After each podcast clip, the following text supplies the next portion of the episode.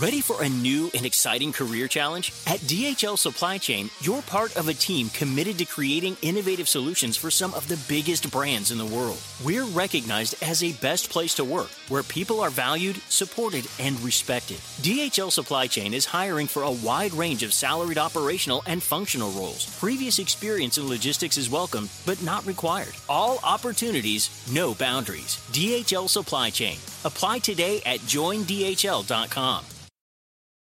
Do you want a beautiful lawn? Enter TruGreen, the easiest way to get a great lawn. Just water and mow, and they'll do the rest. Weed control, fertilization, aeration, and more. TruGreen is the official lawn care treatment provider of the PGA Tour, and they have a verified best price, which guarantees you the lowest price with no compromise on quality. You do you. Let TruGreen do your lawn care. Visit trugreen.com, T R U G R E E N.com to get the best lawn at the best price with the best people. Guaranteed. Hello and welcome to Sunday Night Conversations. I'm your host, Michael Patrick Rooney, a show brought to you by D1Baseball.com. I want to say thank you to our presenting sponsor, Netting Pros. Netting Pros specializes in the design, fabrication, and installation of custom netting and padding for college baseball programs all around the country. Next time your field or facility needs something new, whether that's netting, wall padding, L screens, ball carts, you name it. Make sure you check out our friends at Netting Pros. We will see them at the convention. These guys are awesome. Their products are awesome. They love college baseball. If you have uh, needs in this area, this is a no-brainer. These guys will take great care of you, and they they just absolutely love the sport. So, um, welcome. This is the last Sunday night conversation of this fall. It's year three. Um, if you've not listened before, a couple years ago, we spent uh, the, the whole fall talking to the volunteer coaches in college baseball, really trying to uh, learn about the, the the next wave of great coaches in our sport. Last year we just did some fun stuff around themes like pitching, hitting, catching, etc. This year I've just gotten totally selfish and off the rails, and I'm just trying to think of fun themes that um, you know that, that I'm really interested in. And it's inter- this is a perfect bookend because the very first show we did this fall we talked to Blair DeBoard and Ross Kivett and Mike Clement, who were all part of the 2013 Kansas State team that won the Big 12. It was the only time they'd ever won the conference, and they pushed Oregon State. You know, Michael Conforto's Oregon State team in a, an epic super regional. Um, just a really fun team. You know, Blair DeBoard is a future Power Five, Power Four, whatever it is, athletic director. He's a stud you know, Mike Clements at Ole Miss, Ross Kivett, you know, at, at, Houston. And so this is a great opportunity, too, to talk to Skylar Meade, who's the head coach at Troy, Jimmy Belanger, who's the pitching coach at Clemson, because these guys were on the 2007 Louisville team that went to the College World Series. Now, why is that significant? I, this is going to be a little dramatic when I say it, but I, I mean this. Like that team changed the next 15 years of college baseball because Louisville went from a program. I, I don't want to be harsh or, or um, inaccurate, but Louisville was not on the national radar in college baseball. They just weren't. And then they've been on the radar ever since in a big, big way. Um, you know, Louisville was when Dan McDonnell took over Louisville, they had never made or they had made one NCAA tournament before 2002 under Coach Prado. I, I almost feel like hiring Coach Prado was the most famous thing Louisville had done because he had won two national titles at Tampa as a Division two head coach. Uh, and so for a school to go from one NCAA tournament appearance ever in school history to now under Dan McDonnell, Louisville has won, or they, they've been to the College World Series five times. What's crazy, even crazier about Skylar and, and Jimmy's team, 2007 Louisville, is that was Mac's first year. Like, who takes over a program that's not on the map and then goes to Omaha in the first year? The answer is no one does that. Like that doesn't happen. So anyway, I am super pumped for this. I've got a million questions for you guys. Um, this is going to be super fun. So Skylar, let me start with you. Let, us let's, let's uh, have you guys just introduce yourself and bullet point us around your your baseball life. Where'd you grow up? Where'd you play? Um, and then where have you coached since? Well, I grew up in Louisville, Kentucky. Um, I'm as a uh, growing up as big of a Louisville fan. I know Jimmy knows this as probably anybody that's ever uh, donned a uniform there. I could tell you just about every score from every football and basketball game since I was born in 1984 and and and before that as well. And so grew up in Louisville, went to Louisville Ballard High School, uh, was recruited by Coach Mundorf and, and Coach Prado to uh, to play there. And um, you know, I was actually there five years. I'd gotten hurt in 2005 and ended up actually missing two years essentially, and got to come back. Uh, Jimmy, Jimmy and I got to play together that one year for that 2007 ride that you mentioned. So, uh, of course, you know, our team did what our team did, and we got to have a lot of great experience with that. And then about 12 days out of uh, playing in Omaha, I, I started my coaching der- journey at Eastern Illinois University. Uh, I got an opportunity to be a pitching coach and, and second assistant there at, at 22 years old, and was there for five years. Went on to, to Middle Tennessee State for a couple years. Worked at Michigan State. Uh, Jimmy and I got to battle against each other during, you know, the Maryland and, and Michigan State in the Big Ten times, and then uh, Jimmy had gone on to the SEC and, and always told me uh, how much fun it was. And then I got to fortunately go in the fall of 17 to work for Coach Kingston at University of South Carolina. I was there four years, and then uh, you know something you work for at least uh, with the goals that I had in mind. Uh, in July of 2021, became the head coach here at Troy, and it's been a fun two years, and, and hopefully a lot of uh, great things to come. All right, so Skylar, a couple follow up questions. Um, uh, just in case our good friend Chris Burke is listening, to me, like the if you're an elite athlete in the Louisville area, you go to Louisville Ballard High, right? Like that's where the if you want to be a pro athlete, that's where you go. If maybe you're not of that ilk, you know, maybe you just want to have a nice experience, you might go to like a St. X, go Tigers. I, I, I just had to throw that zinger in there. But I, I all kidding aside, Skylar, I feel like Ballard's had like a million pro athletes. Like, was there any like super famous dudes that were there when you were there? So uh, Jeremy Sowers was a two-time first-round pick. He was wow. a high school teammate of mine for three years. Um, best man in my wedding, best man in his wedding. Sean Kelly was a guy who actually didn't even get to play much in, in high school. He ended up playing in the big leagues for 11 years uh, that I played with. We grew up together. Uh, so, uh, you know, he spent a great amount of time. But I mean, we've had it in a million sports. You know, my freshman year, just in high school, we were finished number one in the country in hoops, had multiple, you know, D1 guys, Allan Houston, Jeff Lamp, uh, DeVante Parker in the NFL, um, Jo Adell. Uh, there's a multitude of, of great athletes that have come through there. How about who's your favorite Louisville basketball player all time? Say Milt Wagner. So I like I wore number twenty because I did like Milt Wagner, and uh, he was very famous in my household. But my favorite player of all time is really easy. It was a guy named DeJuan Wheat. Um, he played there 1993, 97. Was a superstar. Went to Ballard High School. Ended up playing in the NBA. Another Ballard uh, guy, and I just emulated everything I did in basketball off that guy. I thought he was the coolest player ever. I, I, didn't know basketball could exist after he graduated in '97, but uh, by far my favorite one. So, so were you? Um, you obviously pitched in high school. So you and Jeremy Sowers are like just taking on Kentucky high school teams. Like, I would imagine you guys didn't lose for like a couple years. Well, it's funny, you know. So uh, obviously, I got to do my fair share of pitching and playing. Jeremy was a heck of a player and pitcher. Uh, Tyler Shrout, who's the pitching coach at Sanford, was one of our best pitchers. He ended up, you know, um, winning a zillion games during his time. Jer- uh, Jeremy's brother Josh, who went to Yale, was a ninth rounder. Uh, yeah, there was a multitude of, of really good players, uh, both before and, and after. Oh, that's awesome. All right, so Jimmy, you you you were not born into uh, Louisville, uh, the University of Louisville. Go ahead, give us your give us your bullet points, Jimmy. Yeah, so I was uh, I grew up on Long Island and went to North Babylon High School on the South Shore of Long Island. All my family's still there, and uh, I actually went to junior college before I went to Louisville. So I was at uh, Cecil College in Maryland uh, for really two and a half years, and it was when you could do the mid-year transfer. So I actually mid-year transferred into Louisville before that 07 season. Oh so I came, yeah, I came flying in like a like a bat out of hell. So we uh, so got did that, and then obviously you know spent that junior year there, and then I had one more year. So uh, 08 was my last year playing, and then uh, kind of like Skylar, you know, I didn't get a chance to play pro ball, uh, but after I got done playing, I, I coached the team that I grew up playing for, and it was a, a big team in the Northeast. It was called the Bayside Yankees. Uh, so I went and coached them that summer, and then uh, Matt called me and asked me if I wanted to come back and be a student assistant because I had to finish my degree. So I got the opportunity to go back my last year and, and be a student assistant coach. And then just like Skylar at the age of 22, I was fortunate to get a, you know, second assistant job at Monmouth where I was running my own pitching staff. And like probably like Skylar, I mean, I had a guy on my staff. I was three months older than at the time, but I uh, spent three years at Monmouth, uh, went to University of Maryland. We spent four years there and bounced around between Kentucky, Florida State, and then, you know, now at Clemson. That's awesome. Who is the Bayside Yankees guy? Mark, like own like a limo Mark, service. Mark, oh, yeah, Mark, Mark Accetta. Mark Accetta. Oh my gosh, yeah, you'd call him about yeah. players and he'd be in his limo or oh, oh yeah. Yeah. Uh, he's the best. Um, so so was Chuck Ristano? Did he coach at Monmouth before you? Did he did he have a run at Monmouth too, Jimmy? Yeah, yeah. So I took over when Chuck left. Chuck went to Temple, and then I came in. And actually, the assistant when I was there for like one day was um, Ty McGahee. So it was me and Ty McGahee, and then Ty left like the day I got hired and went to Auburn, and then we hired Karl Nonemaker.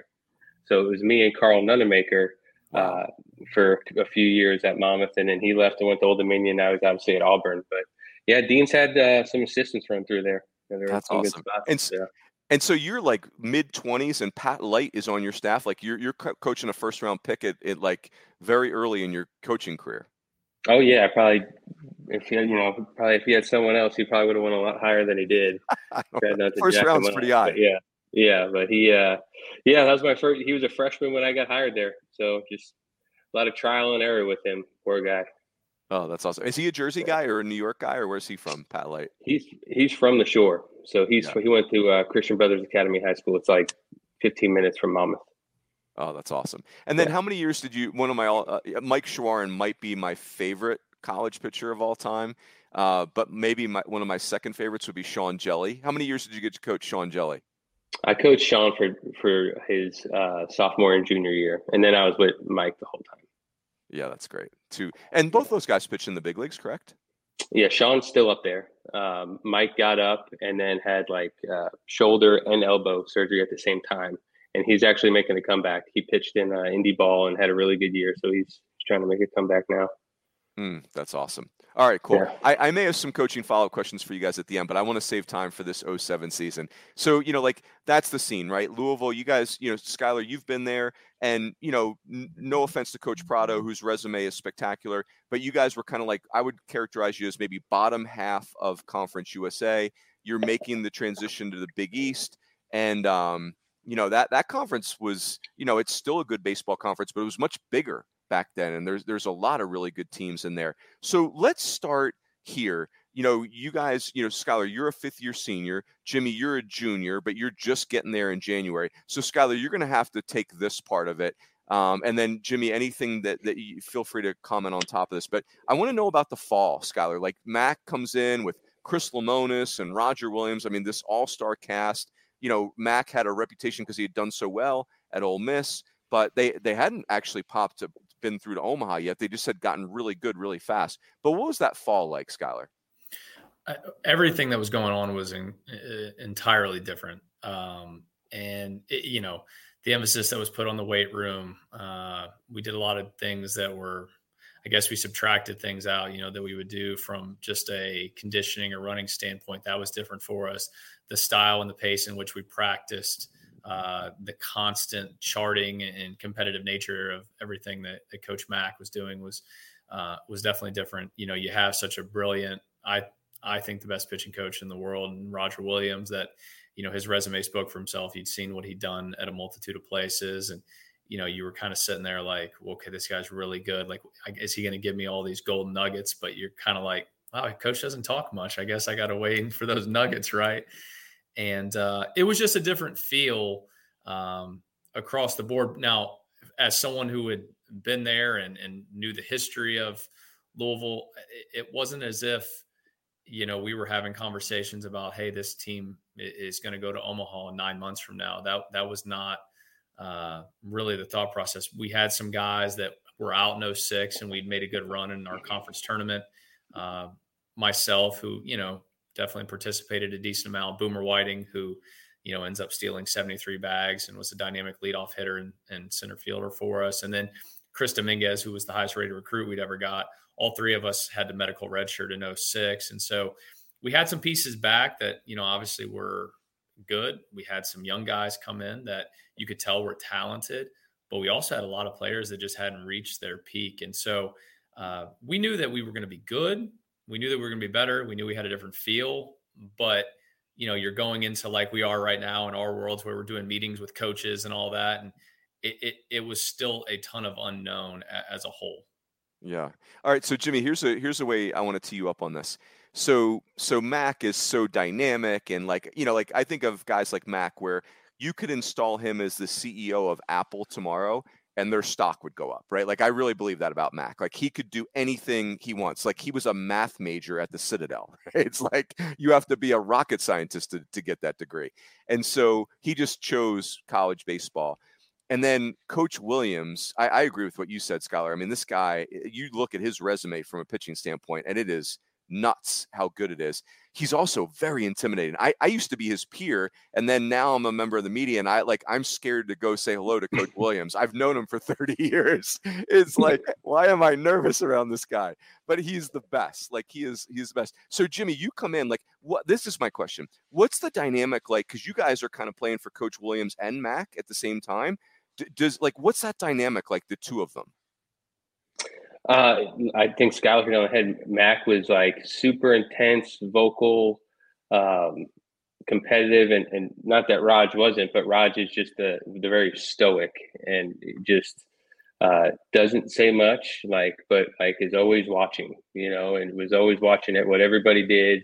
And when he spoke, you know, it was like you you really like rabbit ears went up and you like locked in, you know. Um, so it was just very, very different approaches to the two of them. And, uh, and it's funny. So with, with like Harry was saying how he's intimidating. So when I, in the fall, I took an official visit there. So, uh, Skylar is actually my host uh, nice. uh, on my official visit. Well and done. I remember, yeah, I remember sitting with Roger, uh, and I was getting ready to fly back and like, I was like terrified. Like Roger's like, so what are you gonna do? And then he just sat there quiet and like you just like uh i guess i'm coming. I'm in. Closed by fear. That works. Yeah yes yes. Oh that's awesome. Hey could you guys like I, I feel like i know culture is a buzzword and it, it's kind of overused but like i do feel like that's a big part of the louisville program like just that like mac is going to coach everything and the baseball is going to take care of itself to a degree like did, could you guys sense that right away or was it more like hey i just know that we there was a pace before and now it feels like we're going a million miles an hour well i i think that you know coach mac just made you believe that anything was able to be accomplished by just the way he would talk uh, sometimes it I know, i'm sure there were certain players that were like is this guy serious? Is he ever going to take his foot off the gas? How does he keep saying all these things? Like he he is a master, and, and, and you know I think I, I certainly probably uh, attempt to emulate this. That only one person can do it as great as him because I think he's the best motivator in college baseball. But he could he could really needle you about something, like really needle you to a level that it probably very much annoyed the person, but it made you do something better, right? There, there's, and I know Jimmy will will know this. You know, our Boomer, our center fielder, who could run and he was a very pretty guy and he was always done up and he didn't like to dive a lot, you know. And Coach Mac, we'd we'd go boat race somebody. I remember us beating Seton Hall on a Friday night, 16 to 1, and the one run score in the ninth. Boomer didn't lay out for a ball, and Ooh. we're on the bus after, and everybody, you know, you win 16 to 1 on Friday, that's a good feeling. And I just remember Coach Mac being, you know, if if only our center fielder would dive, we would get pitchers BP. And you know, you're like, wow, like, is he going? Is that where he's going right now while we're eating our Papa John's pizza on the way to the hotel? But like, he could do that. And then you would see, and, and there's famous catches that Boomer ended up making later. That's coaching, right? That's coaching. You can't be afraid to speak up. You can't be afraid to challenge. The way he does it, players ended up, I think it ends up resonating in a different way because they know he, he's saying it because he knows you can be great and, and he wants you to show how great you can be. He just articulates it in a different way. Yep. Jimmy, go ahead. Go ahead. Yeah, no, I was gonna say I agree. I think what he does and what we were part of is like just the environment he creates, right? I think culture is is created, um, you know, through environment over and over and over a number of years, and then the culture develops. And it was just always a constant environment of motivation, accountability. Um, he just he pushed you in a lot of areas, you know, not just on the field. You know, there's like one liners and things that he would tell you. Like I still remember the things he said to be like the three things that change you from the person you are to the person you'd be five years from now. The things you eat, the people you hang out with, and the things you read. Like so, he was just there's just things that he would talk about um, that outside of baseball. So, like I said, just the the environment he created with motivation, accountability, the structure, the competitiveness. I think that's how the culture was created, just because he's just that's who he is, and it's just every year, and that's now it's just who they are. Yeah, it's awesome. All right, yeah. so let's go to let's go to the season. So you know, you guys both had had you know there was a, it looked like a team that had a lot of people that had a lot of big roles. You know, the you know Skylar, you won nine games that year. Jimmy, you threw 59 innings that year. You guys played a ton of games. I think you played like 73 games. Like it was a very full season. If I looked it up right though, and Skylar, I'll start with you again. It didn't look like it started out awesome. Like I think you guys lost your first two weekends. Um, I, I, would imagine the Big East is a league that's tough to get your footing in because the weather is probably really uneven. But what do you remember about the kind of first part of the regular season? Well, you know, uh, I think a lot of people remember our first game there was a was a shutout down at Southern Miss. You know, we played well. Zach Pitts, who ended up, you know, logging a zillion innings, was an All American, had a great year, and, and it started off there.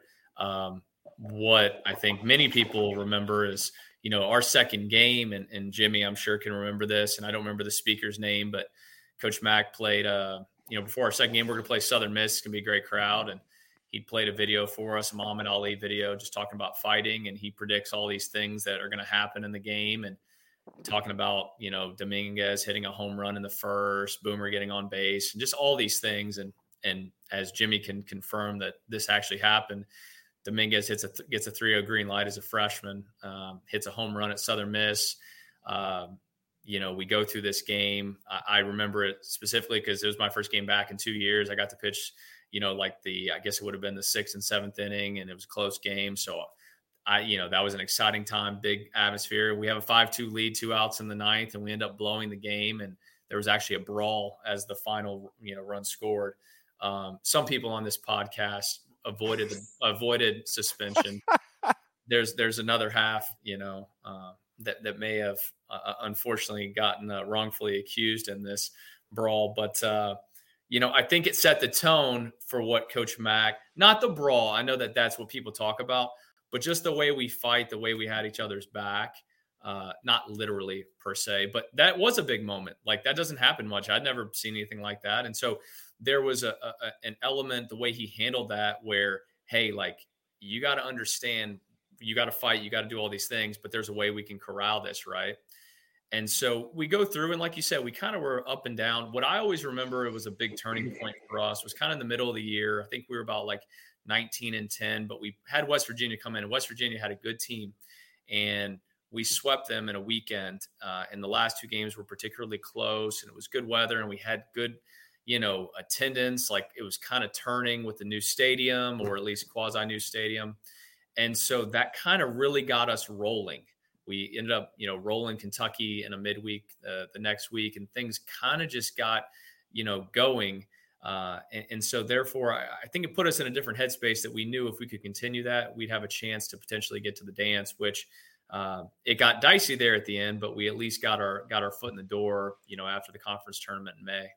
Yep. Jimmy, so so for Skylar, this is his fifth Division One season. For you, it's your first Division One semester.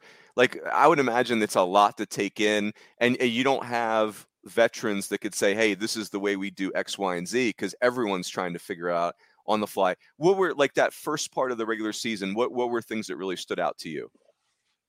Uh, well, you just come from junior college, so just the the structure, you know, and the organization, and then really, you know, you make the adjustment in talent, you know, the talent level.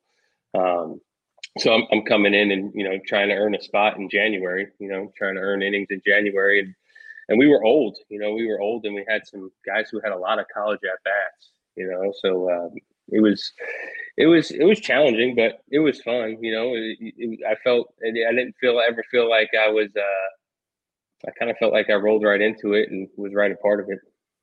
That's awesome. Offensively for you guys, like Chris Dominguez is the and Boomer Whiting, obviously. Like I remember those guys. I didn't realize Isaiah Howes had like his numbers were crazy. Like was was you know maybe this is it, you could pass on the question if there was it really wasn't the type of offense, but was Isaiah kind of like the best player? Was he was he the the catalyst of that offense?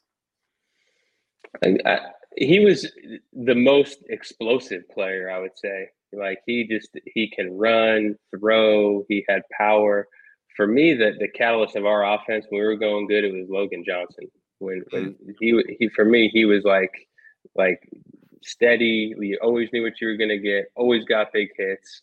I mean, he had like, I mean, I don't even know the number. Skylar probably knows how many hit by pitches that guy had in his yeah, career. Like Thirty something, yeah. Yeah, I mean, it was so for me. He was like the guy who always was like, when he was going good, we were going good. Was he was he a holdover, Skylar uh, Johnson, or he was had he had been there?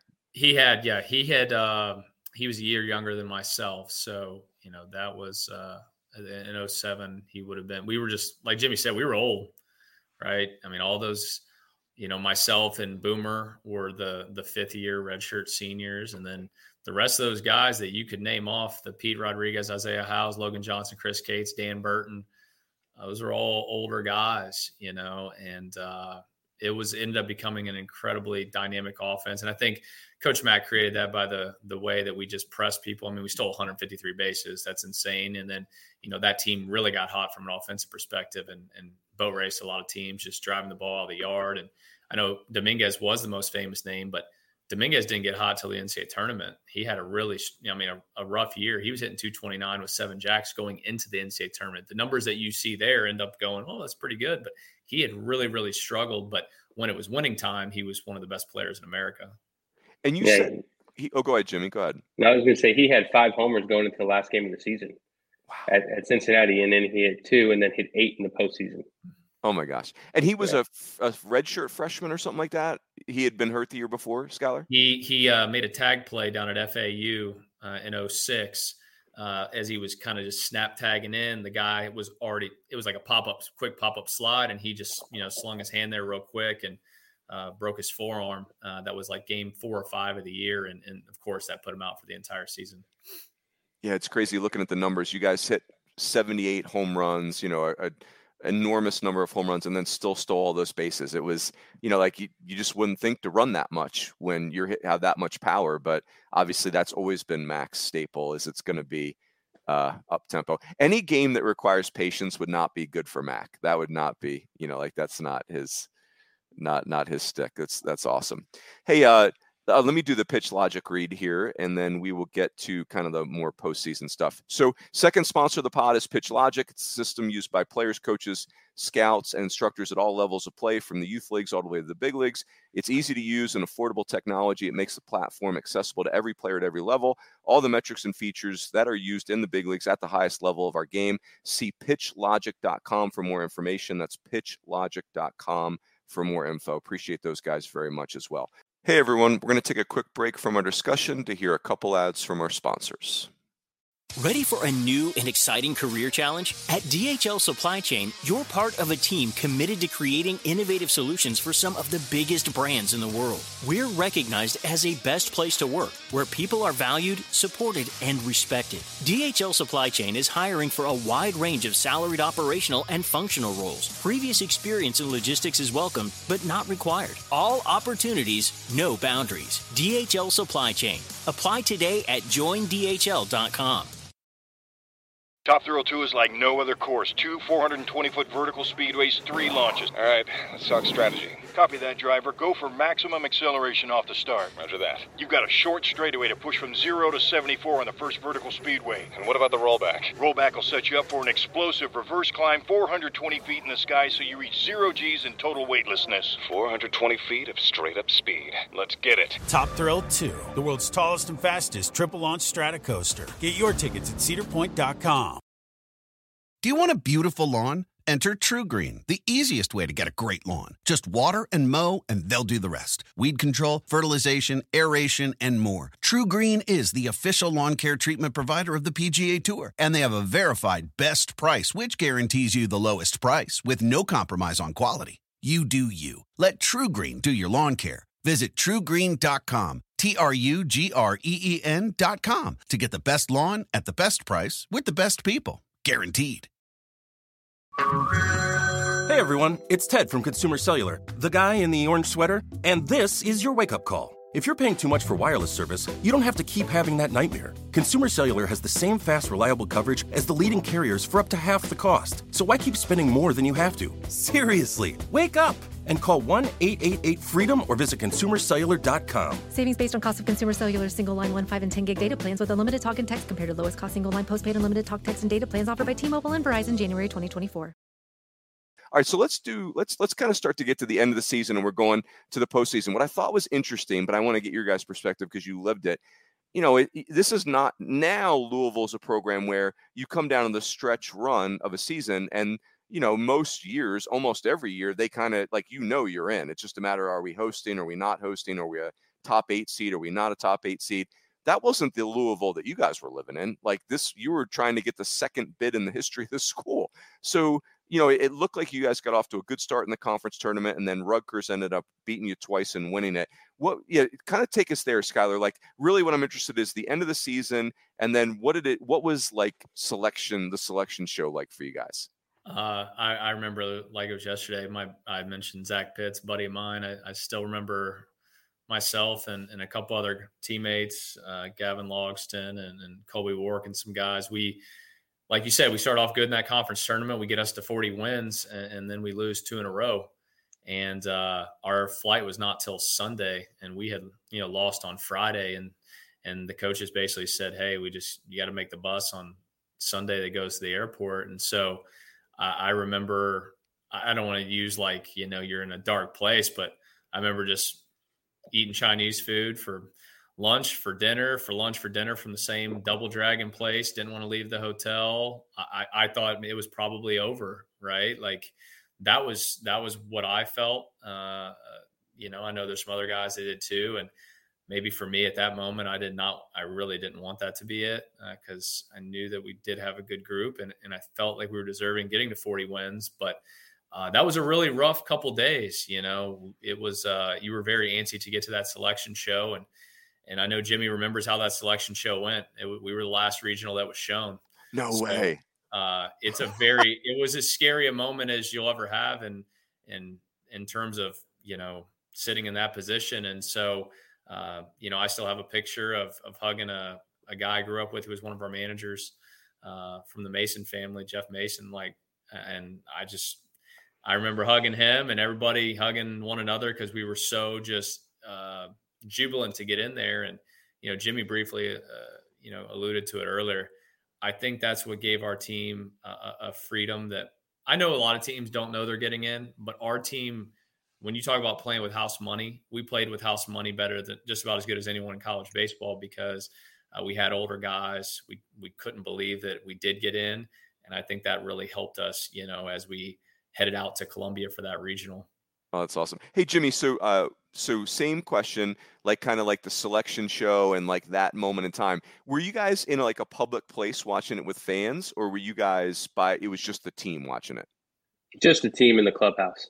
We were just in the clubhouse together. Yeah. So what was what was what was that uh, that moment like for you, Jimmy? Like being your first year Division One baseball, like, it must be wild. I honestly didn't know what to expect. You know, I was just your first year and you know Skylar had gone through it you know however many years of college baseball before that four years you know so I was just kind of going with it honestly you know. It didn't really know what to, I knew we had a good team I thought we did enough um, but you, you, just don't know but you get towards the end there like you, your brain starts going down the you got one regional left and you're like well we ain't getting in and then you know obviously it was it was uh they have some photos like you know Chris Cates and you know obviously Chris is you know five foot three and like him jumping off the ground and you know it was it was really cool but it, Skylar's right it was like once we got in it was like everybody was like house money we was like we was playing free that's awesome. All right, so you take this part, Jimmy, and then Skylar, you you um, you back them up on this. So now, like, you get in the jubilation. I, I I would imagine it's one of those things where you can't even remember who you're playing because you're just so fired up about seeing your name up there. So now you're going to travel to Missouri, and you know, this this is the first time Missouri has hosted, but they're not a new kid on the block. This was that stretch where Coach Jamieson had them going to seven straight regionals. You know, you had famous players like Ian Kinsler. Max Scherzer had just helped them get to a super regional the year before, but this is their first time to host. The other thing that's crazy about this, I had no idea, but Miami is in this regional, and Miami is carrying a 13 year regional streak, but not 13 years of going to regionals. 13 years of winning regionals. Miami had won their last 13 regionals, which doesn't even feel valid coming out of my mouth. Like that, that feels like Fantasy Island. But Jimmy, start us off there. Like, what do you remember about like kind of you travel to Columbia and then you get there and, and settling into that regional? Well, yeah, you, you look at you you get in, you're excited, and then you're looking at the teams, and and uh, obviously Miami sticks out just because you know of what the the history of that program. But I remember getting down there, and it was at, it was during the time like they don't do it anymore, but you used to have like the uh, like the regional, you'd have like a dinner, you know, oh, for all the teams. The worst. So yeah, bad. yeah. So you'd have like the dinner for all the teams. You remember getting the T-shirt with all the teams on it and and the whole deal. Um, but you know, outside of that, I you know, scouting reports that you know in 2007 weren't really like a, a big thing. Like you'd get it from word of mouth. You know what I mean? You weren't getting video and and this and that. Like you heard like they had this guy Aaron Crow, Missouri, who was a really good arm. Um, and then you heard like the Yonder Alonso and you know all these guys on Miami, and uh, and they were physical. Um, but the one thing I do remember, so how that regional started. So we're playing Miami game one. Okay, just to give you an idea of how free our guys are playing. Uh, Boomer Whiting was leading off for us. First, you know, second regional in school history, three-two count, lead off a game, drag bunt. no way. Oh yeah, started off three-two count to start the regional. Yeah and then we rolled them. We rolled them pretty good that first game. Oh, that's awesome. So, Skylar, you take it from there. So, you guys, you you beat Miami. I think you lost to Mizzou in game two. Is yeah. that correct? That that's correct. Um, I mean, I, I, can speak to a little individual nature of probably the mental roller coaster. I, I remember telling our team about this last year, but you know, we're we're playing Mizzou. We're up three nothing, and uh, um, Colby Wark just kind of lost the strike zone there in the sixth, and they hit a couple jacks. The bases get loaded. I actually come in uh, the game. You know, we are um, we're up by one, but it's bases loaded, no outs, and come in there and I'm throwing you know 82 miles an hour, but we kind of navigate through and the game stays at bay until the eighth, and then um, with one out in the eighth, I, would given up a jack, solo jack.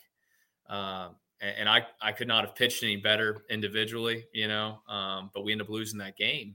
Uh, and I you know you're excited because you throw really well, but you also gave up the home run that the solo that kind of you feel like loses the game. And so I remember us going back to the hotel, and you know I can be honest in saying this. I wouldn't have admitted at the time, but you're like, well, wow, is this like? I guess that's the last time I'm going to pitch, maybe. You know, I remember sitting there with my dad talking about that a little bit. You know, we're at the hotel and we competed very well. It was an electric atmosphere, but you're sitting there going, okay, well now we got to play Miami at 11, and then in, if you beat Miami, then you're going to play Missouri again, and you have to beat them not just once, you have to beat them twice, and so. Um, yeah, it seemed like a bit of a daunting task, and it played some games with you mentally. But um, you know, I think that's where our, our, culture probably was its maybe most shining moment. Um, you know, and what we did over those next three games out there in Columbia. So, so how did the next? So t- take us finish finish the regional for us, Skylar. So you guys beat Miami. We and beat then... Miami. It's a it's a back and forth, all hands on deck. We won an eight to seven game. Um, you know, obviously tons of adrenaline. I remember, you know, running from the bullpen. All of us were like, "Oh my gosh!" Like, I cannot believe we just won that game. We didn't realize the 13 year ramification. We just knew that's Miami. Like, you're not supposed to be Miami twice in a regional. Right. You know, doing it once and the way we did, 13 to seven, you're like, "Wow, it's pretty good." Um, you know, I think maybe one of the more famous, uh, I think, moments maybe in, in Louisville history probably ended up happening in that night game. You know, we had a, a great battle. Uh, it was two to two. Uh, I believe it would have been the bottom of the eighth, the way it worked with us being the home team. But uh, two to two game, and, and Chris Dominguez, you know, hits a ball down the left field line. It's you know not the greatest lit place in the world out there in Columbia, and he hits it what seems like 500 feet and it's in the air forever and he stands at home for like 10 seconds because you're waiting to see is it fair or foul is it foul is it fair and they signal it fair you know and chris took a long time going around the bases uh, immediately became public enemy number one there in columbia and the uh, the last inning we grind through we end up holding them. We win four to three. Uh, so we force the the rubber game. And then uh, we uh, we end up deciding about 45 minutes before the game that we thought since they were throwing Aaron Crow and he was throwing you know 98 that we should start me you know coming back off after throwing uh, a lot of pitches and not having a lot of velo. And Jimmy could tell you I think I was throwing about 74 76 uh, for my inning that I skated through. And so we skated through the top of the first and our offense that we spoke of earlier put up a nine spot on Crow in the first inning and we boat raced to that regional final 16 to 6 uh, we beat Missouri, and so um, you know what was kind of wild about that, and, and I know we'll we'll get to the obviously what what happened next, but when you're up 16 to six and you're in the ninth, you have a pretty good idea you're going to win. Uh, and to do that, you know, on another team's field was uh, was a pretty incredible thing. And you know, we'd had great battles with that team. I mean, three games in the span of probably you know 30 hours.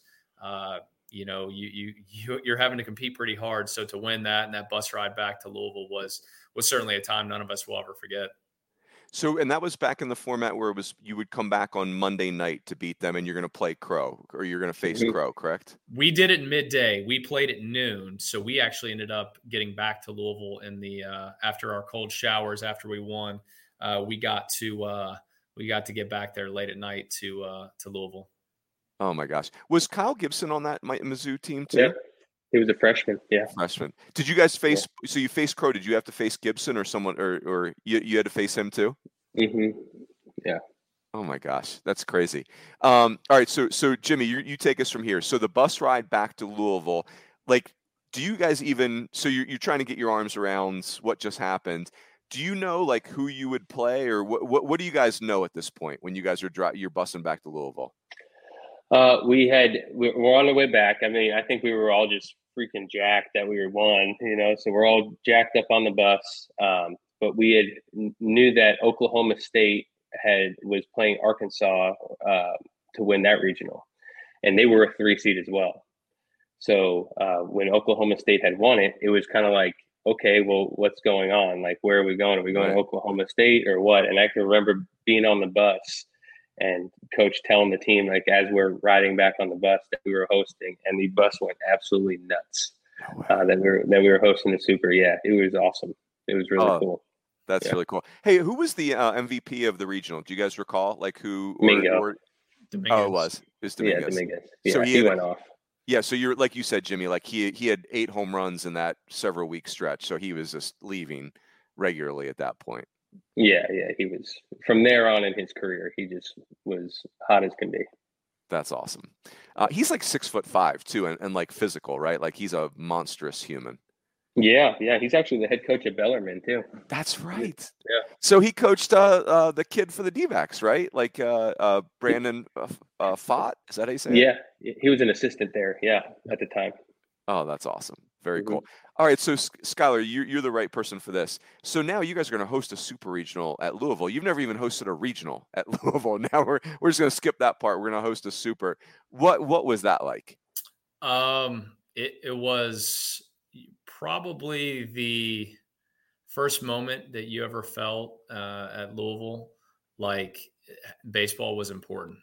Um, and, and, I don't mean that is we had Tom Jurich love baseball like I don't mean it as as from an administrative standpoint. Right. I mean it just people were prepared to see what what is this what is like people in Louisville know what baseball is, but what's a super regional, right? Like people in Louisville were more excited, you know, years earlier when Chris Burke was playing for Tennessee in Omaha. Like people watched that, but right. now like we're doing this, we're hosting, they're adding stands we have to get rid of the Miller Lite tent because you can't have that during an NCAA regional. Like we have events going on at Louisville Slugger, uh, you know, downtown. Like there's it, you you gained an element of popularity that you never had, right? We were at you know we're there at Louisville during the Terrence Williams, Earl Clark, Francisco Garcia, Taquan Dean, Brian Brohm. You name the Louisville athletes that were famous. Like we weren't getting the street cred, and, and it was kind of our time you know, and um, not to put undue pressure on or anything, but we are you know, sitting there going, wow, this is going to be really cool. Hopefully we have the greatest crowds ever. And hopefully we just go do what we do. Um, so that was kind of what the buildup was like uh, heading into the, we had a Friday, Saturday, Sunday uh, regional. Um, what I always remember that was terrible was before the first game, we had a weather delay. And I remember oh. thinking, is this going to mess up with the crowd? Like what's going to happen? And fortunately, um, you know, Zach Pitts went out there and shoved, and we we boat raced the first game of the regional nine to nothing. That's awesome. So Jimmy, you you've coached in a bunch of intense super regionals. You know, I think about uh, Kentucky in 2017. I think about those two super regionals when you guys were at Maryland and you had to play Virginia on the road both those times. How would you compare like being in a being in a super regional as a player to what it's like as a coach? Uh, it's way more stressful as a coach than yeah. it is as a player. Yeah, I mean, a player, you're just you're just playing the game. You know, you're just competing. You know, as a coach, now you just you you just want to make sure that your team is prepared and you're not, you know, you're putting those guys in the right position to succeed.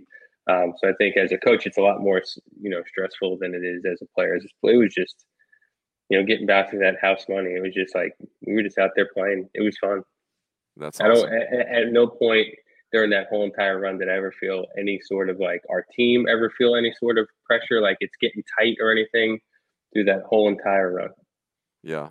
Did you did like so so Skylar, you take it from here. So, but uh, let me ask a general question too. So, you guys, you guys won the first game. I think you lost the second game, and you had to go to a game three. Was there like a very direct formula for you guys? Like, hey, at this point in the season, like the way we're going to win is Chris Dominguez is going to hit a home run, or you know, Marks is going to pitch greater. You know, something like was it was it pretty specific, or was it just like, hey, we're we're playing with house money, we're hot as a pistol, and we're just something's going to happen magical, and we're going to win this game. Our offense just was really hot at that time.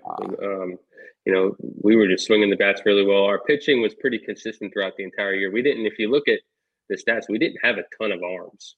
Um, you know, it was just we, we had the guys who we had, and we just we all threw. You know, like in that regional, I mean, we threw like a lot of our we threw every day in that regional. We would, I mean, Skylar, I think, threw like the day game and then warmed up for the night night game. You know, like I did it, pitch against Miami, warmed up against Missouri that night. Like it was just kind of what we did. Um, so our pitching was pretty consistent throughout the whole year. Like we weren't really shutting a lot of teams out, but you, you knew what we, we kept guys in the game, and then our offense that's kind of what we rode, you know, through the postseason with our offense. So you guys were not necessarily in set roles. Like it sounded like Zach Pitts was starting the first game of whatever weekend. Other than that, were the roles pretty fluid for you guys on that team? Well, I, I would I would say this: they were they were fluid because we knew how we were going to handle winning time. Like Pitts and Marks were the guys. Mm-hmm. Then we knew that Wark was going to start the third game, but he was very limited. And then based on how the games were the day before, Jimmy or I would always piggyback and we would just basically manage the game, hold the game, create an opportunity for us to to win, and then we would pass the baton on to uh, you know Tristan Magnuson, who ended up pitching the big leagues, was a supplemental pick that year. Uh, it was basically Kyle Hollander, Gavin Logsdon through some short stints. Jimmy and I would prolong, uh, and then Magnuson would close and that was kind of the way the five it was five of us that threw you know? I mean that's just basically what it was and then we were really hoping that pitts and marks would be good and, and thank goodness they were uh, very often. So so marks got beat by oklahoma state so they beat him and then you guys are a little vulnerable going into game three? Well uh, you know we so we were one strike away from it was we were up two to one in the ninth inning. We had Tristan magnuson on the mound uh, two out, you know, two outs, two strikes. The place is going bonkers. There's 5,600 people. We're about to go to Omaha, and and I'm actually blanking on the guy who hit the ball, but they hit a ball to left, and you know, I think Jimmy's in the bullpen with me if I remember this correctly. But we were down the left field line because we had to switch dugouts, uh, just the way the thing worked. And the ball goes to left. You mentioned Isaiah Howes. He had like a over 40 inch vertical, and you see him jump, and he timed it, and you're like, oh my gosh, he's going to catch it, and he just doesn't. So we end up throwing Tristan at five or six innings. We lose in 13 or 14 innings, three to two. Um, mm. So that's a tough feeling. Um, certainly wasn't maybe, you know, to how we felt after we lost that game at Missouri. Uh, but it's also, you know, you, you, are lying if you don't have any doubts going. So wait, we were one strike from Omaha, and now we got to play a, a game to decide it. And uh, you know, I know uh, Jimmy and probably a lot of guys laugh, but I always can I can I can do the Coach Mac pretty good. Coach Mac gave what I still would imagine if you if you put his foot to the fire, his most famous speech he ever gave us. I think it's a speech that probably parlayed what he's done at Louisville uh, over all those years. But um, basically, just the it's not about the dad. I'll give you the cliff notes. He always talked about the Omaha picture up in his car, and he'd flip down the mirror thing, and he'd look at Omaha, Omaha, Omaha, and he kept repeating. I looked at it every day, and he says it's all nonsense. You know, he's like, you guys, no matter what happens, and then 45 minutes from now, you're the greatest Louisville team ever, which we were.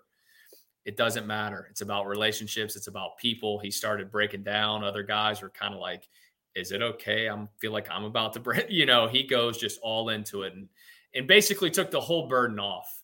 and it, we were uh, probably the equivalent of a of a football team coming through, you know, a, a crowd of like ninety five thousand, and uh, you know we went out there and look, we won the game twenty to two. You know, Jimmy and I always like to joke we pitched pretty well in the game, but it wasn't that hard.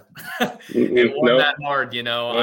I, uh, you know, we we we did our parts. We got our name in the win column or pitch column or whatever it was, but we boat raced them, and uh, it was a party uh, from probably about the fifth inning on because everyone knew it was ball game. You know, Isaiah Howes hit a grand slam in the eighth to make it go from 16 to two to 20 to two, and it was just basically a party from there on out. That's awesome. Who was the MVP of the Super Regional, or who was the player that stands out? Was it Dominguez again?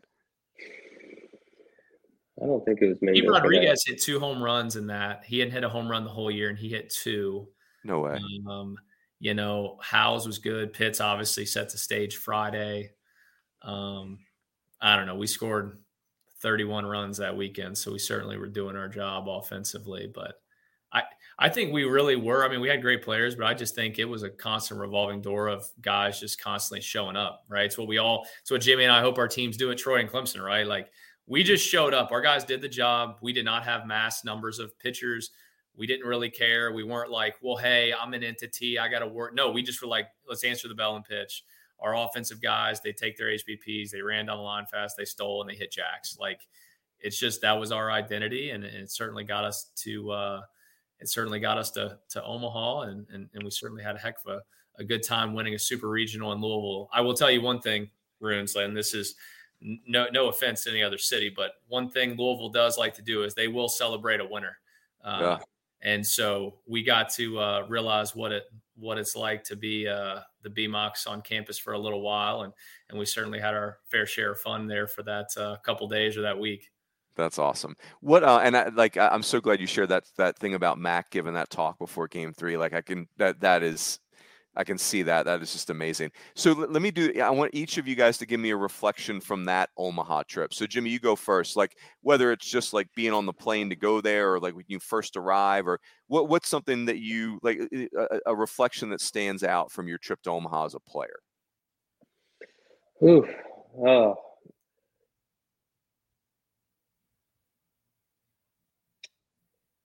just for me, I like the, the biggest thing. Like when I think about it, was like when we first got there, and like you walk it, like right when you landed, they took us right over to Rosenblatt, and like the, it was just the colored seats oh, at oh, Rosenblatt were just like they were so different than everywhere else. Right, you had like the yellow and the red and the blue, and I remember just like being there, and it was just like you almost feel like you were in awe of the whole thing and then the opening ceremonies, like and just just the whole, you know, up into the game. You know, once we got to the games, it was baseball. But just for me, like I just remember all the stuff prior to that. Yeah, yeah, just the whole. I, I don't know. I, I always say it's like being a big leaguer for a player. You know, like it's just it's incredible. Yeah. Same same question for you, Skylar. What's what's a reflection you have from that Omaha trip? Um, you know, I just think getting to see all those people that you had seen on TV and you realize you were on that same level, um, or at least being able to be talked about as a group, as a team. You know, I remember going up to Kyle Peterson in the outfield in between throwing and saying, Hey, I really like listening to you. And now it's like he's called games I've coached in, like, and actually conversed with the guy. Like, I remember, you know, introducing myself Erin Andrews. I know everyone always laughed about that, but I certainly had quite the crush on her uh, at that time, so I had to make sure I introduced myself to her. And um, you know, I just I remember like Jimmy said it best. I think there was some moments of you going over the hill into Rosenblatt when you can't see it, and then you go over the hill and you see the colored seats. You see, you know, the LSU stand, even you know, there all the time, uh, and just the mass amounts of people, right? You know, signing autographs for two straight hours after your you know, a little 55 minute BP session that they give you the day before it starts. Like you've never seen a line of people like that just waiting for your autograph. So uh, a lot of the memories are the things that weren't on the field, right? Mm-hmm. Like, and I think that's what probably makes it cool because those those really resonate like in your in your brain. You can remember little nuanced things of them as time goes on. Yeah, yeah. That's I, I said this on the last podcast, but every year, broadcast, you know, like doing the super regionals from the studio, I'm like half super sad, half like joyous, right? Because for the teams that are going, I know like this is going to be like there's no bad trip to Omaha. There's no such thing. Um, it's a you know, and then for the teams that lose in a super regional, it's like your soul is crushed forever. Like I, yeah, you never get over that. So, but I, I, love what you said. You got what you guys said. It's like you guys literally were the best team in Louisville history and Louisville baseball history, and you, you changed our sport because Louisville went from like instantaneously they went from a kind of like just a school a baseball program to like a powerhouse program in our sport. And you know, Mac's going to be a, a, Hall of Famer. I mean, just it's just incredible to think that it started with that group. So really cool. Hey, so let, let's wrap up with this, you guys. So I want to ask you about your current teams.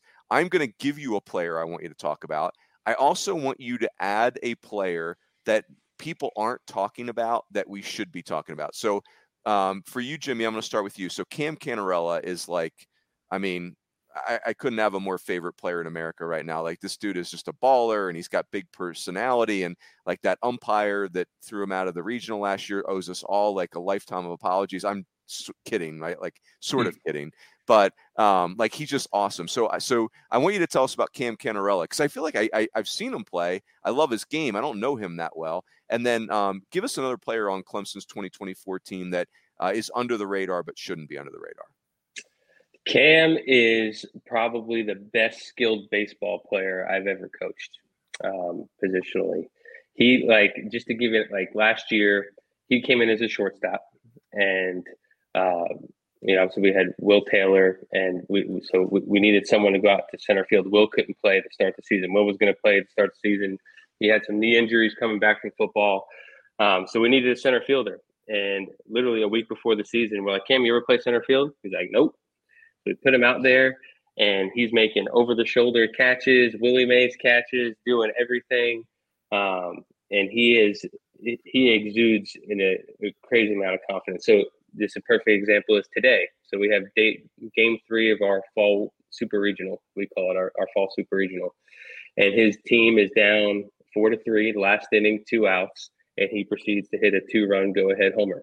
You know, that's just kind of who he is. It's he's on the barrel with every swing. He's just he's a special baseball player. And then uh, the guy that nobody's talking about, people know about, but I, I you know, I, he had a great fall and a great summer. Uh, that he's, he's going to have a huge role on our staff is Tristan Smith, left-handed pitcher. Uh, he was a highly rated guy at high school, uh, very very talented, and he's he's made the progressions that you'd like to see out of a guy who can be a, a frontline ACC guy. Yep, he was more of a bullpen arm last year, correct? Yeah, pitching a, a lot of high leverage situations for us yep. as a bullpen guy. I feel like uh, getting back to Cam for a second. I feel like I think he's from the Carolinas. I don't know for sure. He's from the South somewhere. I think he feels like he should be from Long, Long Island, Jimmy. Like he he's a northeastern guy that just got. He was just raised in the South. I don't know. I don't know. His per, maybe his personality is not that way, but he plays like a northeasterner. He plays like that. His personality is not like that. He is a man of very little words. Words. He uh, very often feel very soft spoken. Yeah. Oh, that's awesome. Yeah. I love him even more. Uh, yeah. So, Skylar, I'm going to make you talk about Shane Lewis. I love it. He hit 27 bombs last year, and he's a guy that really had to, you know, bounce around trying to find the right opportunity for him. Like he's the example of where the transfer portal can be really, um, although he's not really a transfer portal guy because I think he did JUCO in between. But you know, like, hey, finding the place where you can really become the best version of yourself, and then bets on himself to come back. Like I love that. Um, yeah, tell us about Shane Lewis and then another guy that uh, uh, of your choice. Yeah, we, we love that he bet on himself and come, came back too. Yeah. When he, in our Fall World Series, when he hit a ball 450 feet, we were certainly a huge fan of that. Uh, Shane's just a special talent. I mean, you don't see switch hitters with, you know, high level juice from both sides. Um, you know, he's a really good runner. Um, you know, he he he just he has a, a, special twitch in his bat that you just do not see very often. Um, you know, his year last year was uh, you could not have asked for more. Uh, you know, setting a school record for homers uh, to be an All American, newcomer of the year in the Sun Belt, player of the year in the Sun Belt. No one had done that in over 20 years. Um, just an, an, outstanding kid, very humble.